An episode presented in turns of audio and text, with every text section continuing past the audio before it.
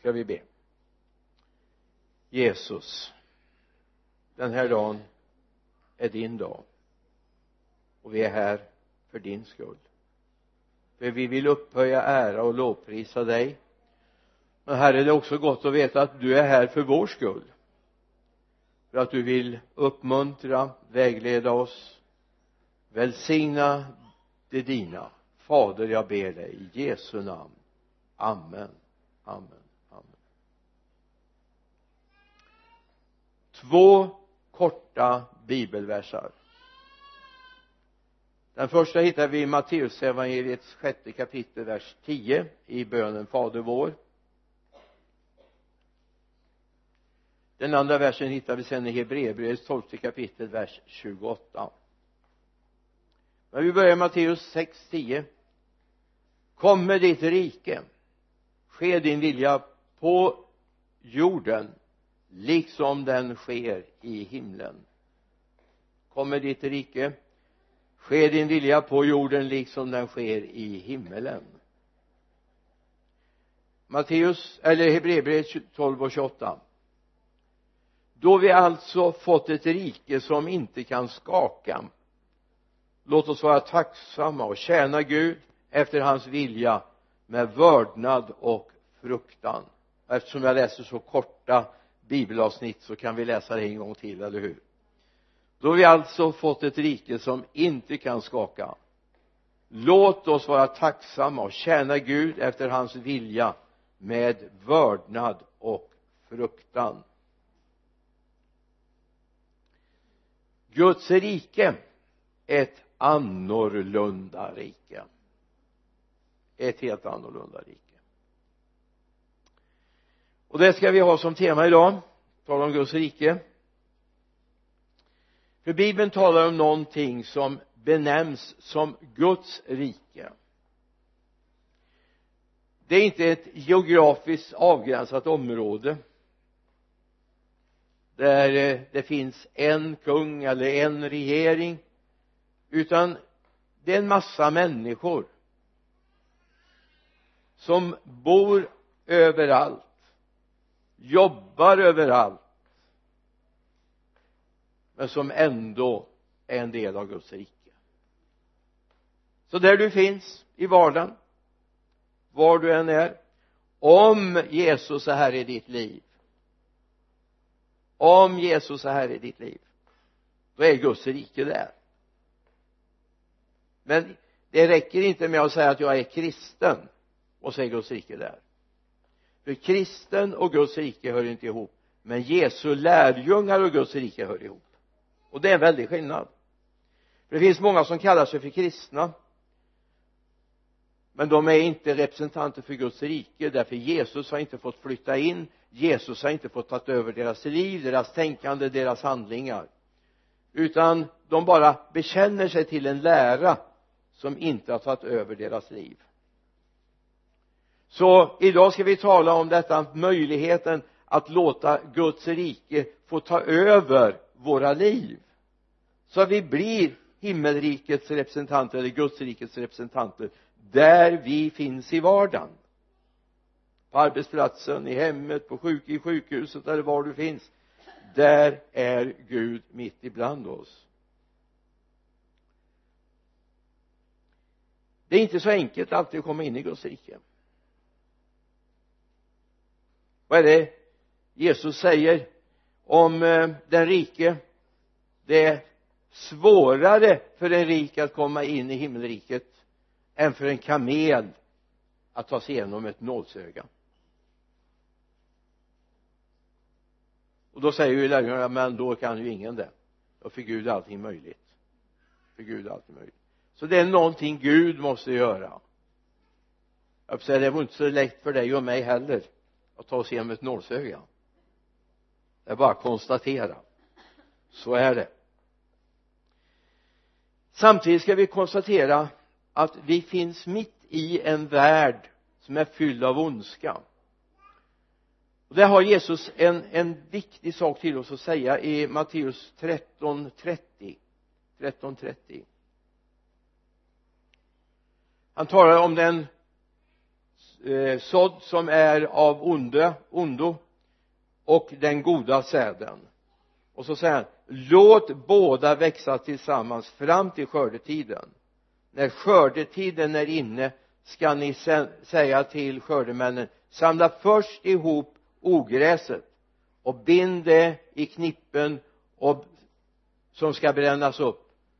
Men vetet ska ni samla in i min loge säg till skördemännen ta först hand om ogräset. Och sen om det äkta vetet och samla det i logen. Den här världens rike och Guds rike. En annan bild Jesus använder det är i Lukas 17 vers 34-35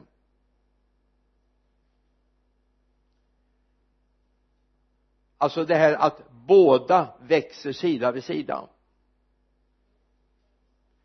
Jag säger er den natten ska två ligga i samma säng.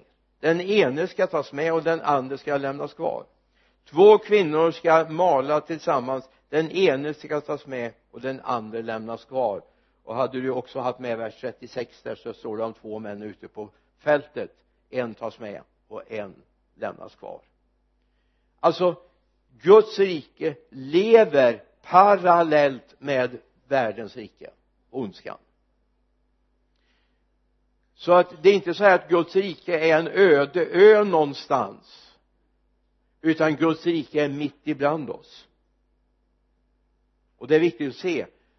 Det finns ibland så här vi önskar att vi skulle kunna slippa att vi inte skulle behöva se ondskan. Men bibeln säger att vi kommer få leva med ondskan fram till den dagen Jesus kommer tillbaka. Men vad viktigt är att vi vågar, vill, kan leva i den här världen. Trots att det mesta är ondskan.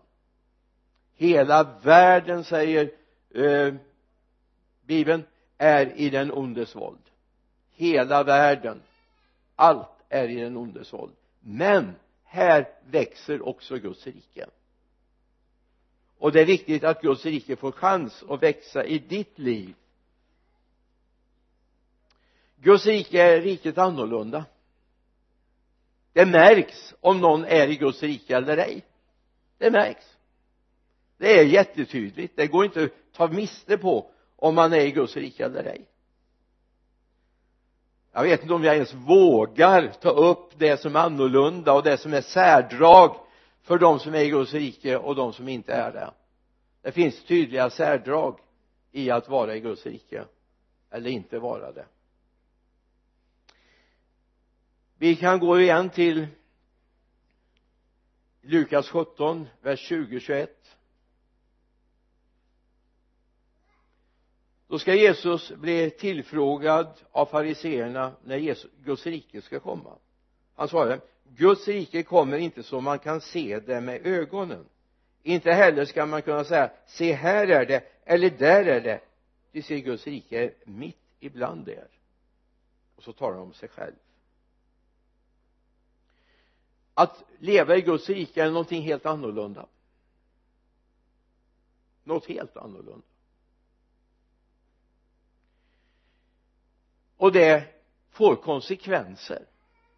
Det kostar ett pris att vara i Guds rike. Vi kan ta från bibelns blad Stefanus den första martyren. Han var i Guds rike. Han var verkligen härligt frälst om vi får använda uttrycket. Han älskade Jesus. Ändå fick han plikta med sitt liv så att det är inte alltid enkelt att vara ett Guds barn. Det är inte så här att blir jag frälst och kristen och representerar Guds rike så är det sol och välgång och många år och få växa till och utan jag kan till och med få ge mitt liv. Och det ser vi idag. Det är hundratals, det är tusentals som just nu de här åren får sätta sina liv till för att de tror på Jesus så det är inte så att att vara kristen innebär att jag aldrig drabbas av problem. Jag kommer bara fortare till himlen. Jakob en av Jesu lärjungar kors eller eh, dödas med svärd. Därför att han älskar Jesus och representerar honom. Petrus fick sitta i fängelse och så småningom dog han också på grund av sin tro på Jesus. Vi skulle kunna tala om Paulus när han lämnar sitt CV och talar om allt han har upplevt. Om skeppsbrott, om eh, ovänskap bland bröderna och ovänskap i, i städer och på landsbygden.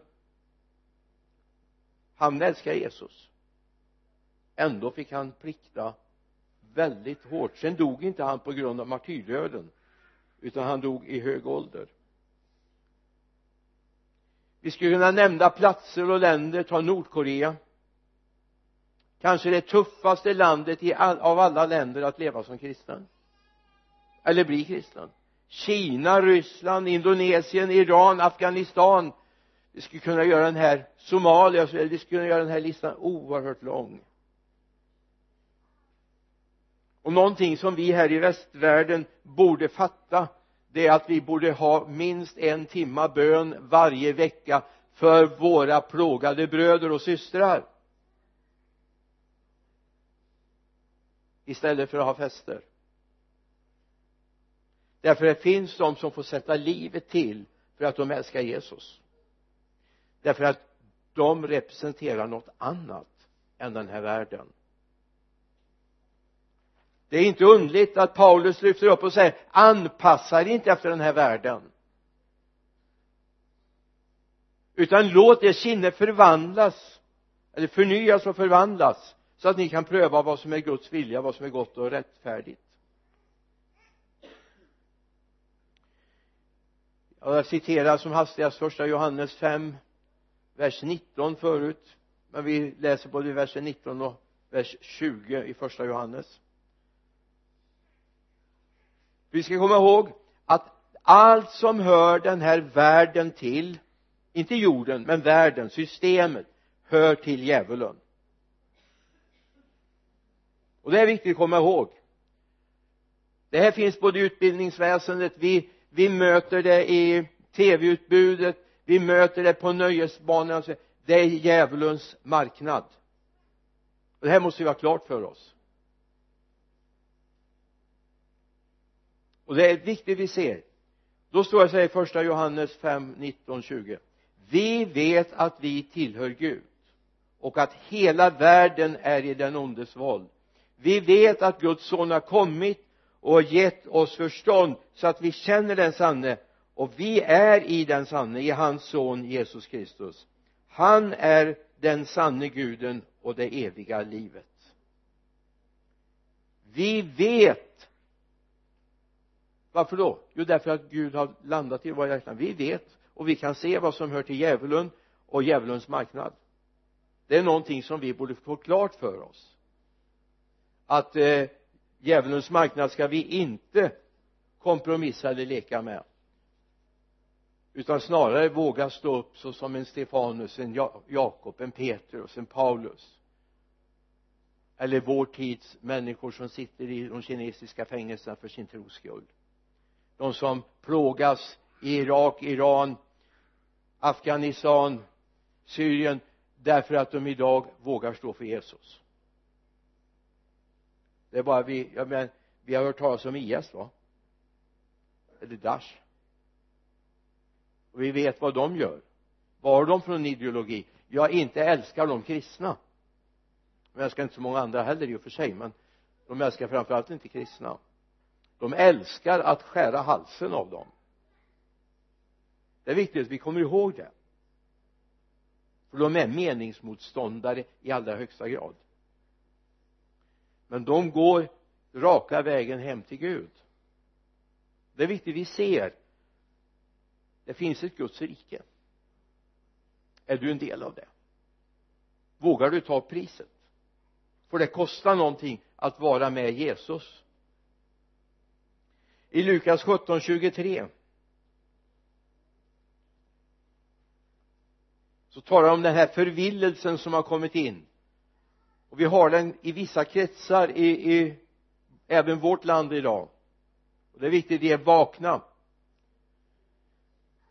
Man ska säga till er se där är han. Eller här är han.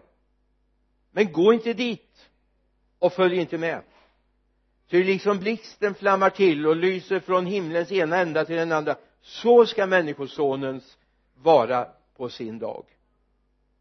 Så ska han vara. Det är mycket som lyser i vår tid men det är inte Guds rike. Guds rike är någonting helt annat. Det vågar stå upp och bekänna Jesu namn. Och det är viktigt att komma ihåg vad det står i första Johannes nu går vi tillbaka till första Johannes femte brev eller femte kapitel igen vers 4 och 5 ty allt som är fött av Gud besegrar världen. Och detta är den seger som har besegrat världen vår tro. Vem kan besegra världen utan den som tror att Jesus är Guds son? Utan det kommer vi aldrig besegra världen det handlar om att vi vågar tro att Jesus är Guds son. Det innebär att han är upphöjd. Han är värd vördnad, respekt, överlåtelse. Det är en dimension till som vi har att ta tag i. Vad är Guds rike? För att vi ska börja bryta ner det lite grann jag säga så här Guds rike det är där Jesus är. Där Jesus är. Där Jesus är där är han kung. Han är vårt centrum. Det är kungen Jesus vi firar, eller hur? Vi har satt honom som kung över våra liv. Vi har låtit våra egon få abdikera till förmån för honom. Har vi inte det så har inte Guds rike kommit. Det är bara att konstatera det. Är det inte så att Jesus är kungen? Har inte vårt ego abdikerat? Vilket det gäller viljan utseendet att komma fram på arbetsplatsen eller vad det kan vara har inte egot kapitulerat så har inte Guds rike kommit. Om jag inte vågar lita på att han faktiskt har omsorg om mig. Ja, ja i och för sig. Du, vi vet ju Stefanus vi vet ju eh, Jakob. Vi känner till dem som fick lida förföljelse. Men de gjorde det därför att de älskar Jesus. Och i det långa loppet ska vi möta dem i himmelen och då ska de jubla och vara glada. Vi är framme. Och vi var där före er.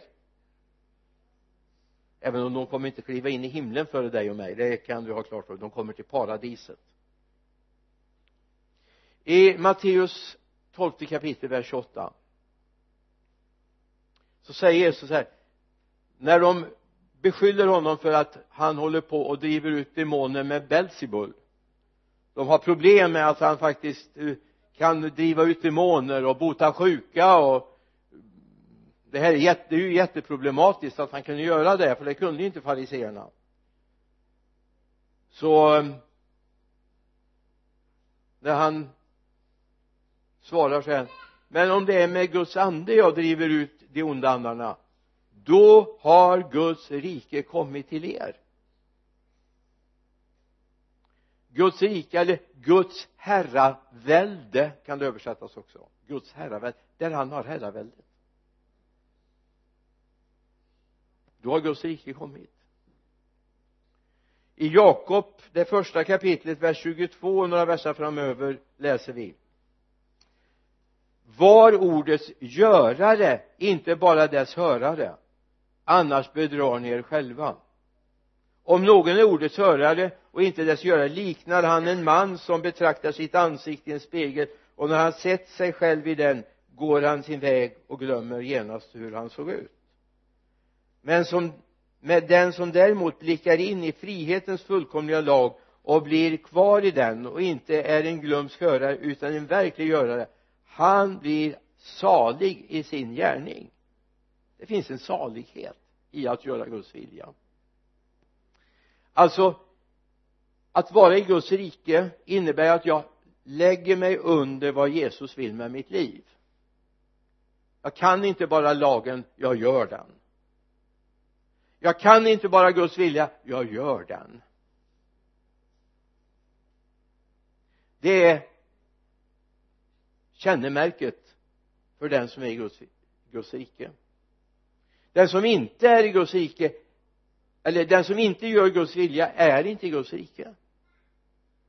För det är inte ett land med gränser. Du vet som i Sverige kan man ha en uppsjö av åsikter. Vilket intresse eller särintresse man representerar.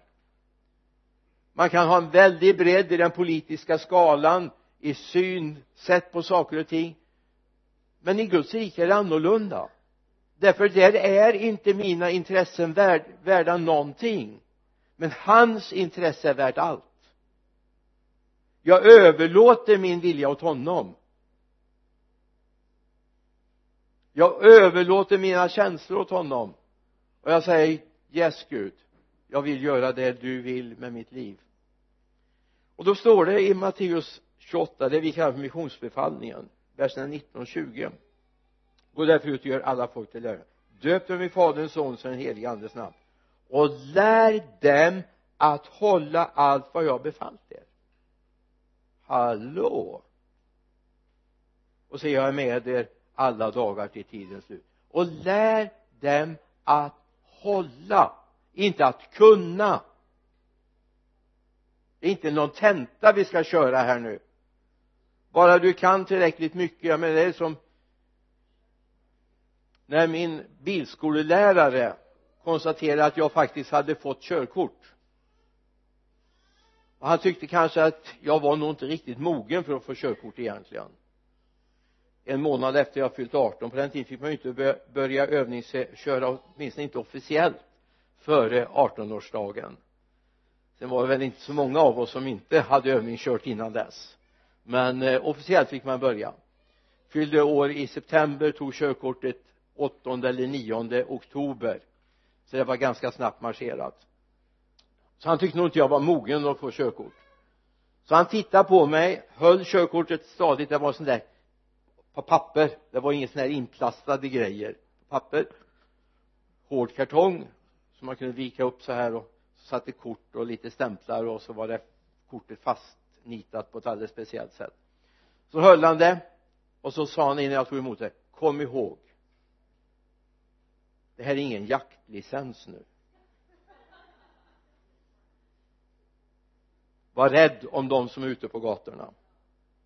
Och så innan han och då tänkte jag nu får jag väl körkortet. Då höll han tillbaka och sa han du tyvärr får jag nog lov att säga dig att först när du har krockat tre gånger kan du köra bil. Jag tänkte på de, de där tre som jag ska krocka med jag har nog gjort det också tre gånger under de här åren jag har kört bil. Jag har inte riktigt räknat kanske fler gånger till jag blev överkörd av en taxi en gång med min folk, lilla folkvagn. Där med bensintank där fram du vet. En stor förlängd Volvo droska 142 eller vad de där hette. Tog hela huven och framhjulen la sig neråt tanken sprang läck och men det tog inte eld som väl var. Han kom från fel håll. Det var på den tiden var vänstertrafik. Han kom från höger. Jag kollade om det kom någon från vänster. Pang sa jag från höger sida. Det var första gången. Sen har det varit några gånger till sen. Så jag kan nog köra bil nu då om jag nu finge det. Guds rike är ett rike där hans vilja råder i mitt liv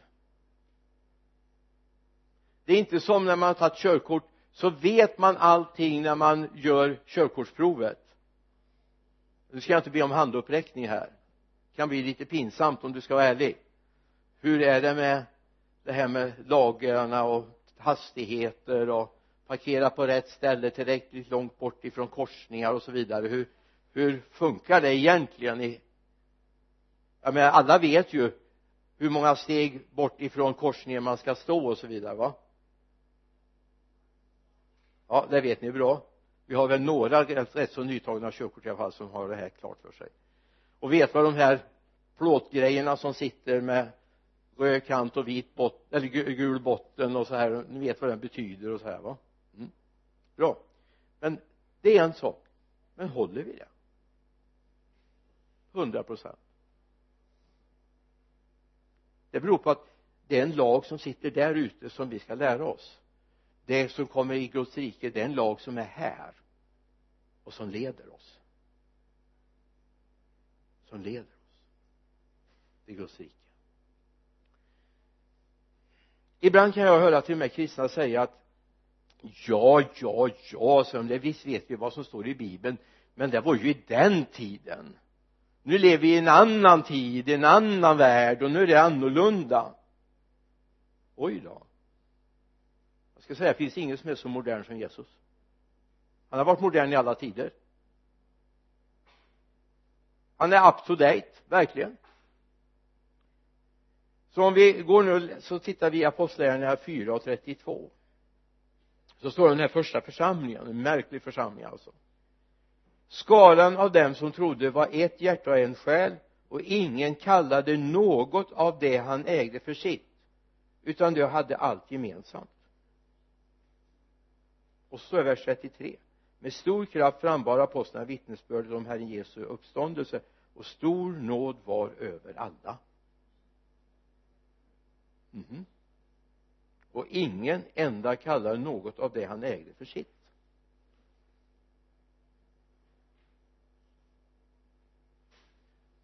Så vi ska ha en offergång här om en stund.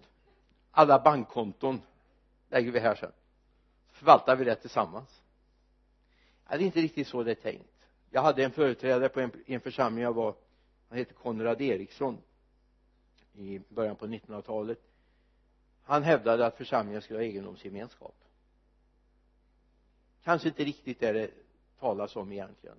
Men det talar om att det jag har ska jag inte räkna som att det här är någonting jag kan undanhålla mina syskon.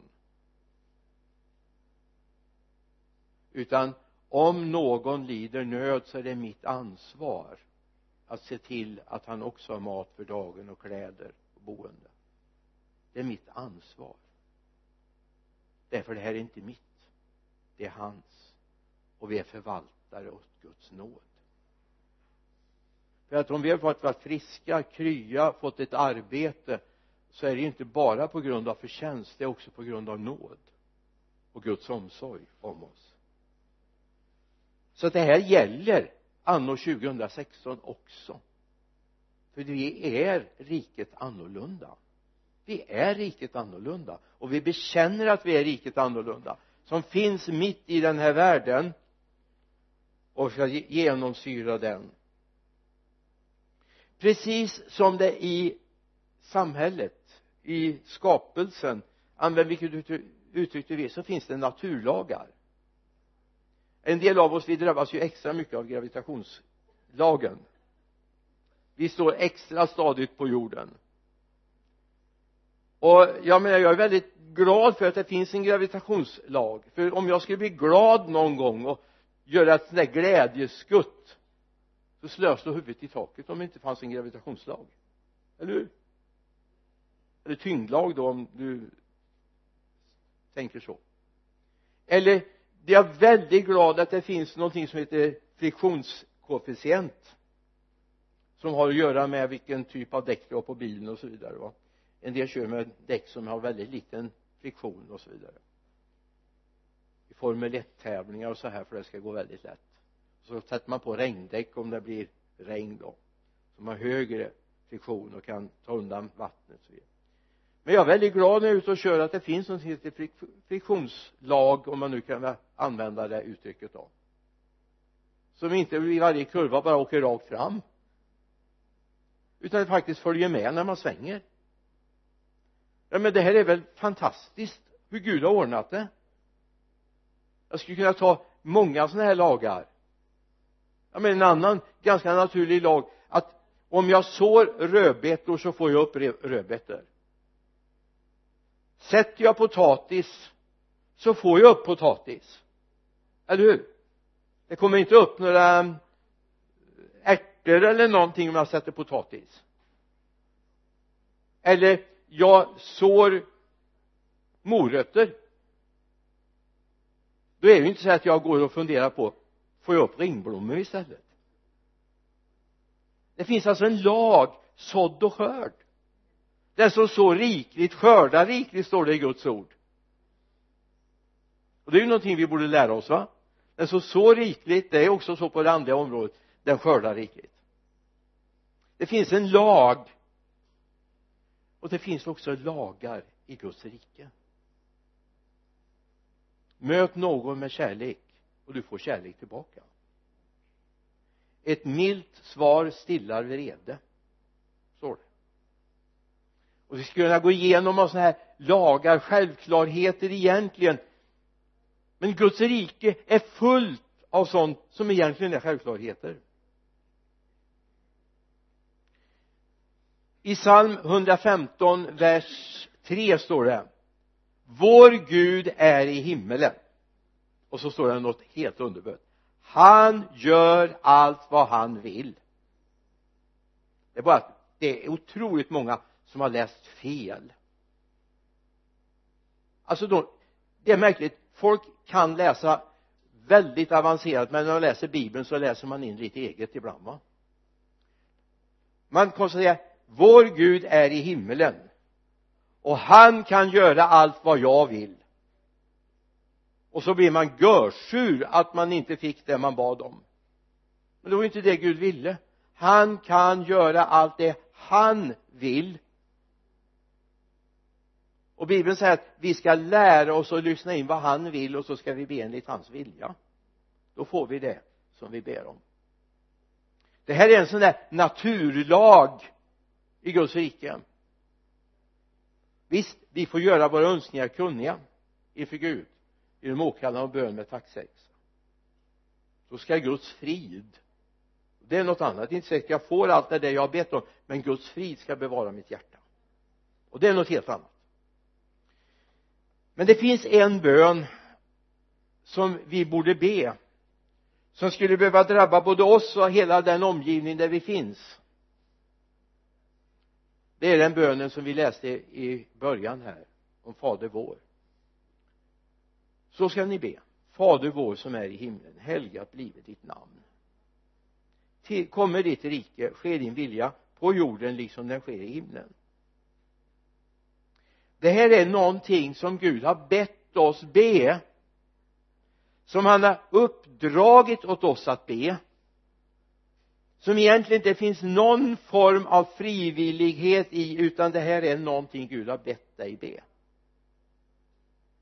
Så ska ni be. Och så kommer det här tillbedjan konstatera att han är i himlen. Och så det som sker i himlen nu låt det börja ske på jorden. Ärligt handen på hjärtat. Det här är en bön som vi har läst hundratals gånger. Vi har läst det här sammanhanget i Matteus 6 mängder av gånger. Men frågan är om det riktigt har slått in här i vårt tänkande. Gud det finns en vilja som pågår i himlen just nu det är någonting som håller på att hända i, i himlen just nu. Och jag menar tro mig i himlen finns det inga konflikter.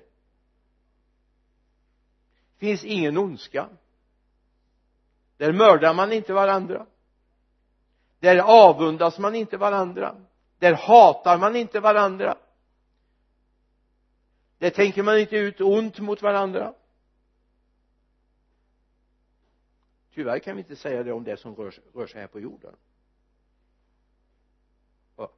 Om du tål lite tuffa tag nu så är det så här.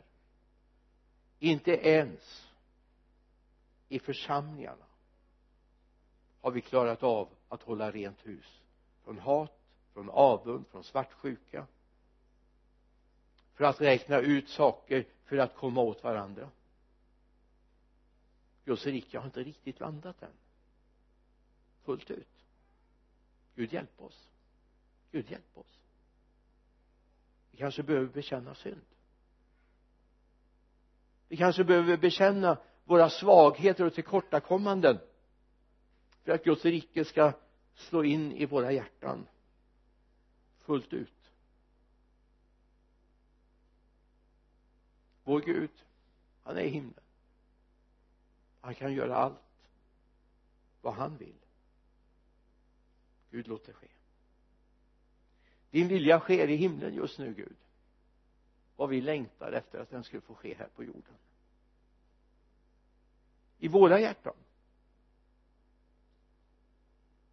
I våra liv.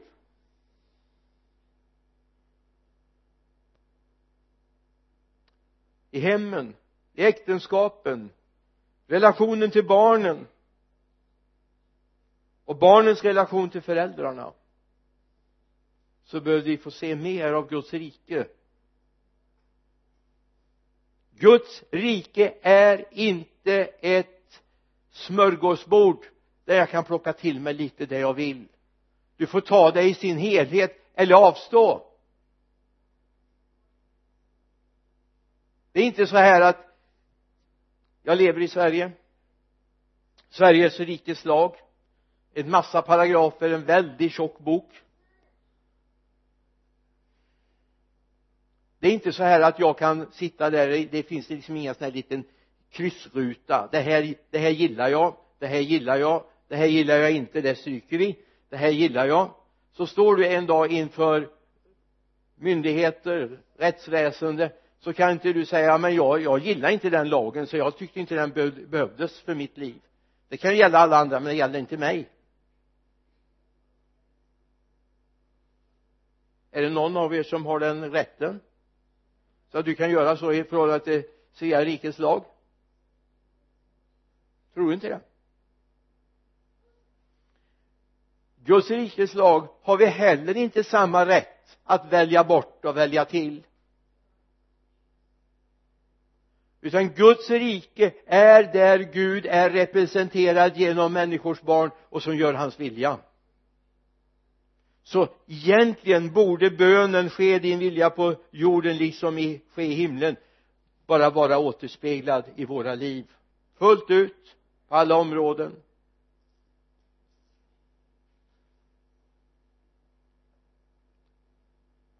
Det finns några ord som är oerhört viktiga att vi tar med oss. Jag ska läsa lite längre sammanhang? I Markus 12 det är en man som kommer och frågar honom om eh, vad som är den viktigaste lagen. En skriftlärd. Och så samtalar de om det här så svarar Jesus det största är detta. Hör Israel. Herren vår Gud Herren är en. Vers 29 förlåt mig. 12 29 Markus 12 29 30 34 det största är detta. Hör Israel. Herren vår Gud Herren är en. Och du ska älska Herren din Gud av hela ditt hjärta av hela din själ av hela ditt förstånd av hela din kraft. Sen kommer detta du ska älska din nästa som dig själv. Inget annat bud är större än dessa. Den skriftlärde sa du har rätt mästare. Det är sant som du säger. Han är en och det finns ingen annan än han. Och att älska honom av hela sitt hjärta och av hela sitt förstånd och av hela sin kraft och att älska sin nästa som sig själv det är mer än alla brännoffer och andra offer. När Jesus hörde det hörde att mannen hade svarat förståndigt sa han till honom du är inte långt borta från Guds rike. Sedan vågade ingen fråga honom längre. Alltså han hade fått tag i vad är det som det handlar om att leva i Guds rike.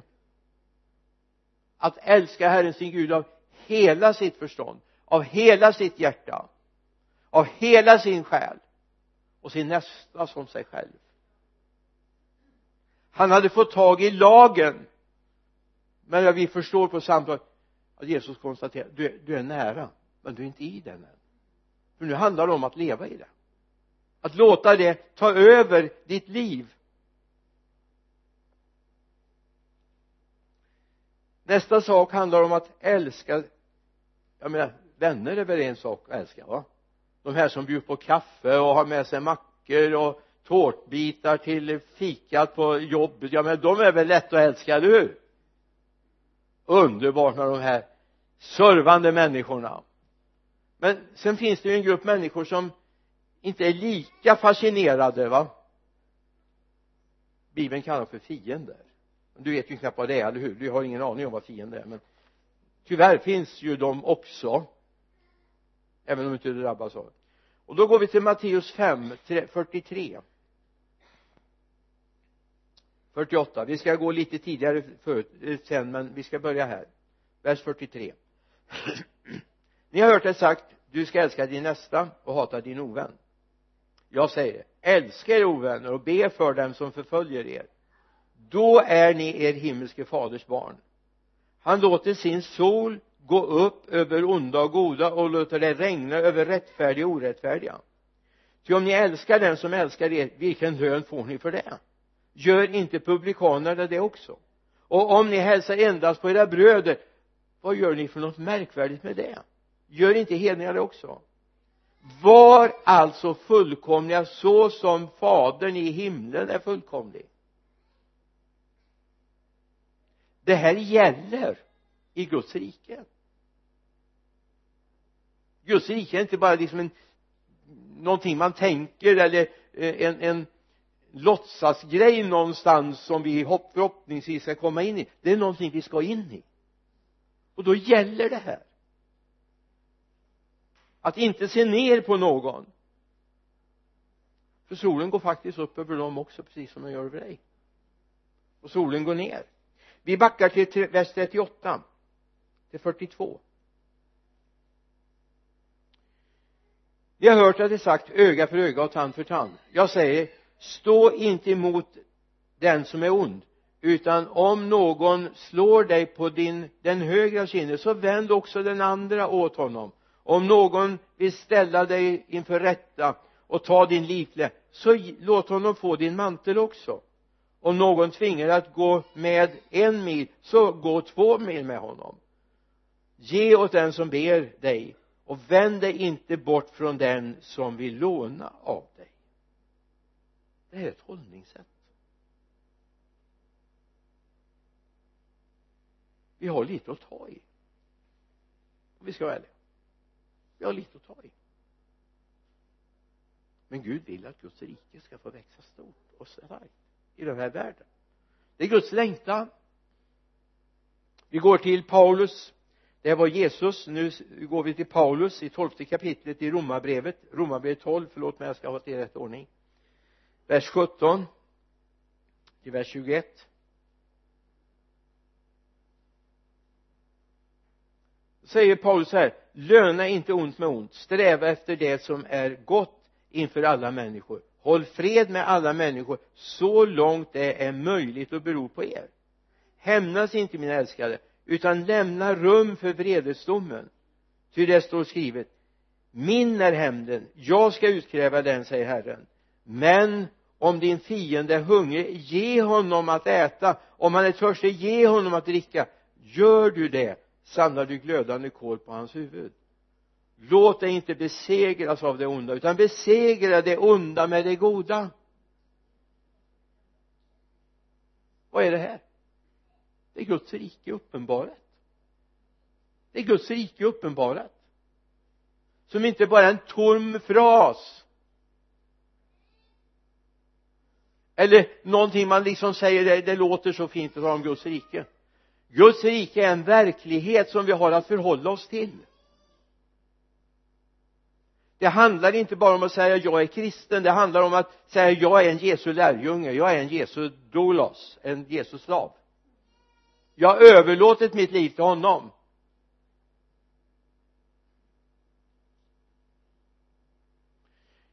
I Guds rike finns det ytterligare lagar. Det finns en renhetslag i Guds rike. Det finns en renhetslag. Varför då? Jo därför du och jag som utgör Guds rike är inte bara Bengt-Arne eller Jana eller Kirsti eller Birgitta eller utan vi är framförallt Guds tempel. För att Guds ande ska bo här. Därför är det så viktigt hur jag tänker, vad jag gör av mitt liv. När jag finns i kyrkan eller jag finns utanför kyrkan jag är en del av Guds rike även utanför kyrkan på min arbetsplats. Jag är också en del av det tempel Gud håller på att bygga just nu. Det är inte bara när jag sitter här och ser allmänt from ut utan det handlar också om hur är jag när jag är ute i vardagen? Vad möter människor där? Det finns en renhetstanke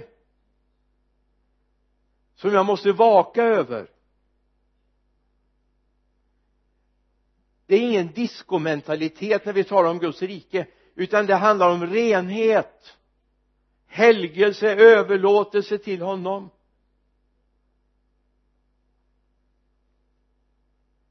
I eh, Galaterbrevet 5 några versar. Om vi har vers 25 26 förlåt mig. Galaterbrevet 5 25 5 25 26 om vi har liv genom anden låt oss då även följande låt oss inte söka tom ära utan inte utmana varandra och inte avundas varandra. Låt oss inte söka tom ära. Lyssna. Estraden eller platsen här det är ingen plats för uppträdanden. Det är ingen artistplats. Kyrkan har inte plats med artister som söker tom ära. Vi har bara människor som vill vara med och ta oss fram inför nådens tron i lovsång, i tillbedjan, i bibelordsdelning, i förkunnelse. Det finns bara en enda sak. Vi vill ta människor fram inför tronen det är vår längtan. I första Petrusbrevets första kapitel vers 22 läser ni. Ni har renat er själ, era själar genom att lyda sanningen så att ni älskar varandra uppriktigt som bröder. Älskar då varandra uthålligt av rent hjärta. Vers 23 kan vi ta med också. Ni har ju, är ju födda på nytt inte av en, o, en förgänglig förgängelse utan genom en oförgänglig genom Guds levande ord som består. Faktum är att om jag ska leva i Guds rike så är Gud också intresserad av vilka kopplingar jag har. Jag tror inte att man kan leva i Guds rike och samtidigt vara med i någon frimurarorden. Jag tror inte det man får välja. För frimureriet hör inte den här världen eller hör inte Guds rike till. Det hör den här världen till. Och de förbund man sluter med varandra där är inte behagligt inför Gud för jag kan bara sluta förbund med honom inte med människor. Och det är viktigt att säga. Det är också så med äktenskapet det är inte oväsentligt vem jag gifter mig med. Därför är det det mest tajta förbund som finns. Och det finns mängder av bibelord vi skulle kunna läsa om det här. Det är inte oväsentligt vem som är min affärspartner. Utan det handlar om att vi måste dra åt samma håll. Vi måste ha ett enda mål och det är att vi förhärligar Gud med det vi gör. Även om vi är i en businessvärlden så måste vi förhärliga Gud. Därför vi är hans tempel. Vi är hans tempel. Jag kan aldrig säga så här just nu kopplar jag loss ifrån templet och så gör jag något annat och så när jag är i kyrkan så är jag en del av Guds tempel. Det håller ju inte, eller hur? Jag är Guds tempel oavsett var jag är. Vi skulle kunna fortsätta men låt mig få landa det här nu. I Johannes 3 vers 3 det berättas om en man som heter Nikodemus som kommer till Jesus. Nikodemus var verkligen en sökare. Och jag skulle inte hålla för otroligt att han så småningom också blev en Jesu lärjunge fullt ut, öppet och ärligt. Jag skulle kunna tänka mig det. Men han säger någonting här och det här behöver vi har du inte strukit under det i en bibel? Jag vet du kanske inte vill stryka i dina bibel, din bibel det gjorde jag en period till slut såg jag inte vad som stod där. Jag råkade ta en tuschpenna och stryka under. Jag tyckte det här var så bra! Så vände jag sidan då såg jag inte vad som stod. Det gick igenom. Det var, det var ingen hit alltså. Men det här borde du notera på något sätt. För Jesus säger någonting som är så oerhört viktigt. Amen, amen Johannes 3 och 3 amen, amen säger jag dig. Den som inte blir född på nytt kan inte se Guds rike. Vilket säger mig att den som är född på nytt ser Guds rike. Vi skulle kunna säga att fyrfaldigt halleluja. Det är så viktigt att du har kommit dit hän att du ser vad det är du håller på att gå miste om. I eftermiddag nu kan jag inte ta det men i eftermiddag ska vi tala om rättfärdiggörelsen. Ska jag bara ta en bild som jag kommer att ha i eftermiddag? Ni har sett sådana här briolådor. Sådana här med ett lock med fyrkantiga och runda och avlånga hål och sånt där och så är det träklossar en passar i det hålet och en passar i det hålet och en passar i det hålet. Jag vet inte om ni har haft det eller era barn har haft sådana briolådor med locket ja, det kom också i plast så småningom men det var ett trä när vi våra barn var små. Och eh, de satt där och pillrade och försökte få i den runda klossen i det fyrkantiga hålet och den fyrkantiga klossen i det runda hålet och den trekantiga klossen i det runda hålet och det gick ju inte. Det var ett litet barn på ett ställe som hade en sån här låda. Kan ni förstå lite grann vilken miljö det här barnet var uppvuxen i? Där sitter den lille grabben med sin trekantiga kloss och försöker få in i det fyrkantiga hålet. Och det går inte. Vänder vrider till slut säger barnet i Jesu namn! Det gick ju inte ändå. Alltså ibland skulle vi önska att vi hade någon sån där formel vi kunde uttala så vi kommer in i Guds rike men du måste bli född på nytt. För att få se det här jag har talat om idag. Bli en del av det. Och kunna lovprisa Gud jag är en del av Guds rike. Kan gå till jobbet imorgon och säga halleluja jag är din representant idag. Vad vill du använda mig till idag? Amen. Herre låt det här få landa i våra hjärtan. Jag ber dig i Jesu namn. Herre jag ber att vi ska bara få syn på ditt rika. få syn på din rättfärdighet. Få syn på vem du är och allt det goda du har. Jag ber om det i Jesu namn. Amen.